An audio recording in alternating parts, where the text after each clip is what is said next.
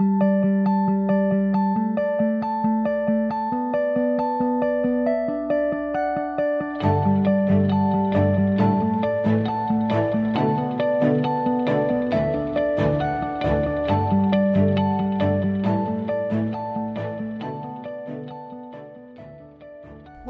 to the Servant Leadership Institute podcast. We welcome today our special guest, Bill Driscoll, U.S. Navy ace, former Top Gun instructor, and 20 year professional speaker. Bill's background is extremely interesting, if you can uh, judge by this 170 combat missions, more than 5,200 jet dogfights, 500 aircraft carrier landings, and five enemy jet fighters shot down in air combat.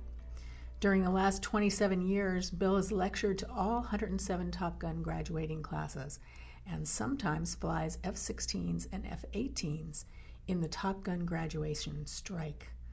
On top of that career, um, Bill is also in commercial real estate quite successfully.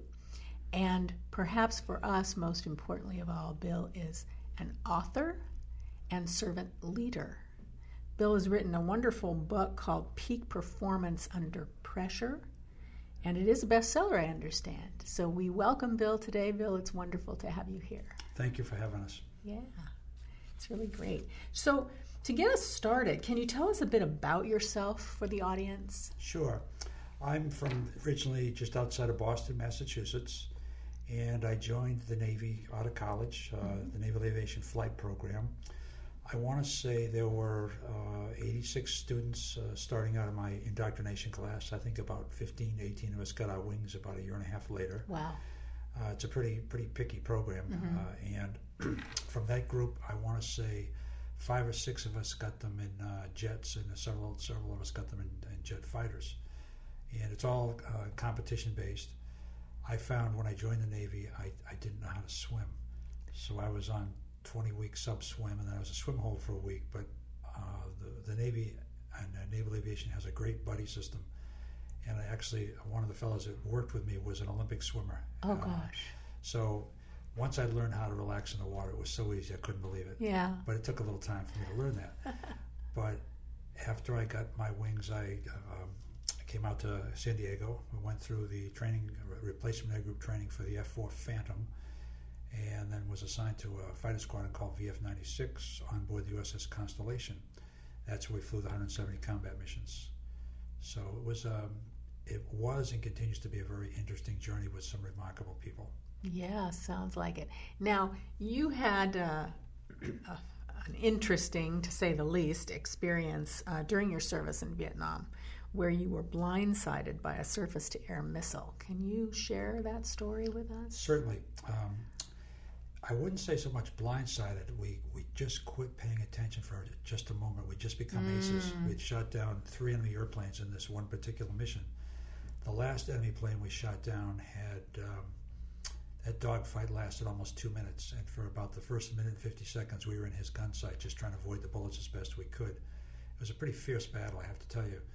He made a, a fatal mistake right at the end of the fight, and enabled us to roll back in and shoot him down. We found out later the pilot flying that airplane had 13 American kills. He was the leading ace on the other side. Wow. But we, you know, quit paying attention for a moment. I quit looking at the radar, quit listening to the radios, uh, was not looking at the electronic equipment, the electronic counter countermeasures equipment. We were very happy in the cockpit, uh, talking up a storm, me and the fellow I was flying with. And as a result, all of a sudden, bam, we heard this loud explosion. Well, what the heck was that? And looked out, and it was a surface-to-air missile that had just gone off just underneath the belly of the airplane. Never would have happened had we been paying attention. Uh, we probably, I'm going to guess, we'd seen maybe 50 of them during our combat uh, deployment, and had, had gotten up close and personal, maybe 20 of them. You know, we had to actually uh, out, outmaneuver them. So, had we been aware and paying attention, we would have easily defeated this missile. But because we were just flying along straight and level, not paying attention, it, uh, it almost cost us our lives. Yeah, wow. What what a lesson just paying attention. or, or, or not dropping focus or getting yourself uh, refocused. Uh, Yeah. A very graphic lesson indeed. amazing, amazing. Um, how do you feel your Top Gun training prepared you for life after military service? Top Gun training I found um, uh, remarkably applicable. Um, every uh, dogfight we had as, as a Top Gun instructor, we'd come back to the ready room and we'd ask the students who we were training to come up to the board and draw out what happened. And mm. we'd want to know who, who won and who lost. And they'd draw it out and they'd tell us. And then we'd erase the board after we all agreed on who shot who and you know these are these training flights. And then we'd put up two words. One was the goods and the other was the others. and we want them to tell us in this particular mission, tell us what the goods were. Yeah. And, and they tell us and then we'd want to know what were the others. And generally, our, my experience has been when the students are telling us this, they're they're tough on themselves. They they uh, they might have maybe two or three goods and maybe five or six or seven others. Our job as instructors, you know, I've often said to the other instructors, at one time my job was to train the new Top Gun instructors on how to be Top Gun instructors. I used to always say that it looks like tactics, what we're teaching, it smells like tactics, it sounds like tactics tactics. What we're really teaching is confidence disguised as tactics. and the way we do that is there's this uh, mechanism uh, called the goods and the others. And I've found that little technique works beautifully out in the corporate world or with your family. You know, you don't have to tell your, your spouse, hey, here are the goods about you and the others, but just be aware of the facts that, uh, uh, and as, as my wife has often brought to my attention about some of my fighter pilot friends, she'll talk about somebody, this, that, the other thing about them and say, but the goods outweigh the others. Yeah. And as long as we can put ourselves in situations like that, I think it's going to be most helpful for us. Yeah, well, it's such a better way to communicate with people, you know, rather it than labeling bad. Oh, that, believe me, we had a lot of discussion on that, and I, the psyche of a fighter pilot uh, is pretty fragile. fragile. Mm. We just didn't think our our pilots would uh, would warm up to the to the term bad, so we felt others was a more appropriate way of ca- categorizing it. And one of the things I always said as the instructor trained the other instructors was, don't forget to circle back and restate before you let them go uh, one final time the best of the goods. Mm. Leave them on a positive note. Yeah, excellent, excellent stuff. So, how did you first learn about servant leadership? Uh, through Mr. Art Barter. Oh, really? And I, I think the world of art, I, I've been handling his real estate for, I think, almost 25 years. And he actually asked me, I think in 2007, to come to a company um, outing that was in Hawaii, and uh, he wanted me to give my talk on how to maximize your peak pressure performance. Mm-hmm. And I met a gentleman there by the name of uh, Pastor Tony Baron mm-hmm. and and Art, and they both came up to me afterward and said, "You know, you're, you don't call it servant leadership, but you're talking a lot about what we talk about." So from there, as a there was that was the prelude we talked about it in more detail and realized that effective military commanders, effective military uh, senior officers, uh, effective military leaders have very much in common with what uh, um, a skilled servant leader might do. Same, mm. same characteristics, the same traits. Mm, that's fascinating. Um, so, along those lines, what similarities do you specifically see with servant leadership philosophies and military philosophies? Because a lot of people think they would be diametrically opposed. You would think so at initial glance, but for example, when we put our, our teams together, our combat teams, when we pick our Top Gun instructors, we typically get maybe 50 applicants for four or five spots per year. We pick our Blue Angel pilots, we typically again get about 45 to 50 applicants, again for two or three spots. So we have a very uh, interesting selection criteria, and we ask three basic questions. The first question is Can I trust you with my life? Mm. It all starts from there with the military. The second question is Are you willing to live by and be judged by a higher set of standards than everyone else? Mm. And the third question is Are you willing to do the right thing at the right time for the right reasons, no matter what? Those are the three questions we ask. And one of the things that we we focus on with those three questions, you might say, "So, Bill, what are you talking about there?" What I'm talking about is integrity. With it, nothing else matters. Without it, nothing else matters. Mm-hmm. And when we look back at those three questions, can I trust you and uh, higher standards and the right thing at the right time?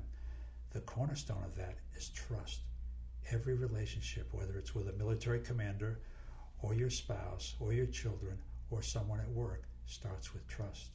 So that's the cornerstone from which we build. Yeah. And I uh, have a very strong feeling that what we do in the military, as we put our, our most effective teams together, is exactly what corporate America does when they put their teams together. And the servant leadership, the servant leader, then takes them out to lead them. Yeah. What do you, um, you talk about the importance of trust, which I could not agree more. What happens when trust is broken? How do you rebuild that trust? When trust is broken, that's um, that's a tough situation, and we guard it uh, very vigilantly because we know you could have a 15 or 20 year uh, career where you've done all the right things at the right time for the right reasons, and if you fall on your sword one time, uh, it's uh, you have to go back and rebuild that. So we we our, goal is to not to have to go back into the rebuild mode if we don't have to, and if we follow a few basic things like uh, do the right thing at the right time for the right reasons, a higher set of standards than everyone else, and and you live uh, your beliefs with your trust uh, in the people you work with and with yourself and, and with your God, however you perceive Him to be. If you live those standards and you're true to them, the whole idea here is so that you won't have to go back and, and do patchwork because Yeah. that's very difficult. Yeah. We talk about that a lot as far as, you know, really making those values, your company values, more than just something that's on the wall. Right. And it's amazing, I have found, how much easier it is to make decisions when those values are really um, in our day to day circumstances. You know, it makes it so much easier. And if you're following those values, everybody knows the rules of the game, right? It's a whole lot easier to not not break trust when you're all operating the same way. Well, you know, um, we live in a world with three different colors, as I've said black, gray, and white. White is the right thing, black is the wrong thing. Everybody knows that. The gray area, though, it gets a little, little iffy. But just as you said, if you're true to your values, then when you spot the, uh, it's easy to spot the, the difference between the black and the white. The gray, well, this really isn't good for the customer, but I'm going to keep quiet. Yeah. This really yeah. isn't good for my teammates, but uh, I want the credit for this for myself. Things like that. They happen all the time. And if you're true to your values, you'll spot them and you'll, something will prick that's called our conscience and will let us know maybe this is something that we need to flip the cards face up on. Yeah, yeah, sounds good. So, how would you describe, um, if you had to describe your leadership style, how would you describe it? I would say uh, my goal my goal has always been to lead by example. When I'm uh, teaching others uh, at Top Gun, for example, I w- would not want to be able to expect them to do something that I couldn't do first. Yeah, And the, the, leaders I've gravitated toward have been the ones that um, are willing to lead by example. Can I tell you a, a brief story? sure. there was a, um, a very nasty hurricane bearing down on the East Coast about seven or eight years ago, and Washington D.C. was right in the uh, the, cent- the central path of that hurricane. So we, as a country, have been standing watch at the Tomb of the Unknown Soldier since 1931. That uh, monument is open to the public from 8 a.m. till 3:30 p.m. But we have uh, troops there 24 hours a day, seven days a week, regardless of the weather. Now, with this hurricane, they were forecasting winds of 125 miles an hour, and they were forecasting somewhere in the range of 8 to 10 inches of rain over a period of 5 to 6 hours. So, one of the senior uh, officers over at the Pentagon called the officer in charge out of the tomb and, and said, uh, Major, there's a, a very uh, damaging, dangerous hurricane bearing down on this area of uh, Washington, and I don't want to put the troops in harm's way. I want you to stand down and watch. The major said, Yes, sir. But then he thought about it. He said, You know, I have friends in Iraq and Afghanistan. They are in harm's way. I'm here standing watch at a tomb with uh, maybe a little bit of wind and rain might, uh, might might brew up. But our country's been standing watch here uninterrupted since 1931. So he thought about it a little bit more, and he went out and he himself stood watch for the next eight hours. Oh my gosh. And the message behind that was uh, very simply the leadership principle there was he wasn't going to ask anybody else to do anything he wasn't willing to do 1st Mm-hmm. And to me, that's a, a very effective leadership technique. Yeah, yeah. What a great story that is. definitely. So, Bill, what are the top three things you can do to create a high performing team? The top three things, you know, I, I often look at the commanding officers of aircraft carriers. And a commanding officer of an aircraft carrier has 5,500 men and women on board the ship. And these men and women work 24 hours a day. Well, actually, they, they probably work more. They work, uh, the, the, the, whole. Everybody's working 24 hours, but mm-hmm. the, the, typical shift is 18 hours per day, mm. seven days a week, for three to three and a half weeks straight. Wow! And they work for below minimum wage. Yeah. And the question is, how do the captains of these ships get these men and women to work such long, hard hours for such little pay? And I'll, I'll explain to you briefly how they do it. There's three simple questions that they know their sailors are asking them. The first question is, Sir, do you know me? Because if you know me, I'm going to know you. Hmm. The second question is, Sir, do you care about me? Because if you care about me, I'm going to care about you. The third question is, Sir, are you willing to help me get better? Because if you are, I'm going to get better, and that's going to help you. And when you look at those three, the thing that probably the one that jumps out, they're all important, but the first among equals is probably that element of care, caring mm-hmm. for your people. Mm-hmm. And that's the technique. And what the captains of these ships, other than flight operations, they are constantly out on board the ship with the troops. You know, they don't know every name, but they know a surprising number of names, and they're constantly out there talking to them. How's it going? Tell me about your job. What do you need? What would you need to make it better, more effective for, for you and what you do? Things like that. Where are you from? Yeah. Uh, tell me about your family. Those kinds of things. Constantly they do that. They're masters with the uh, people skills. That is really classic servant leadership right there. I mean, you know, to get to know your people, to find out what's really important to them, what makes them tick, then you know how to motivate them that right. way.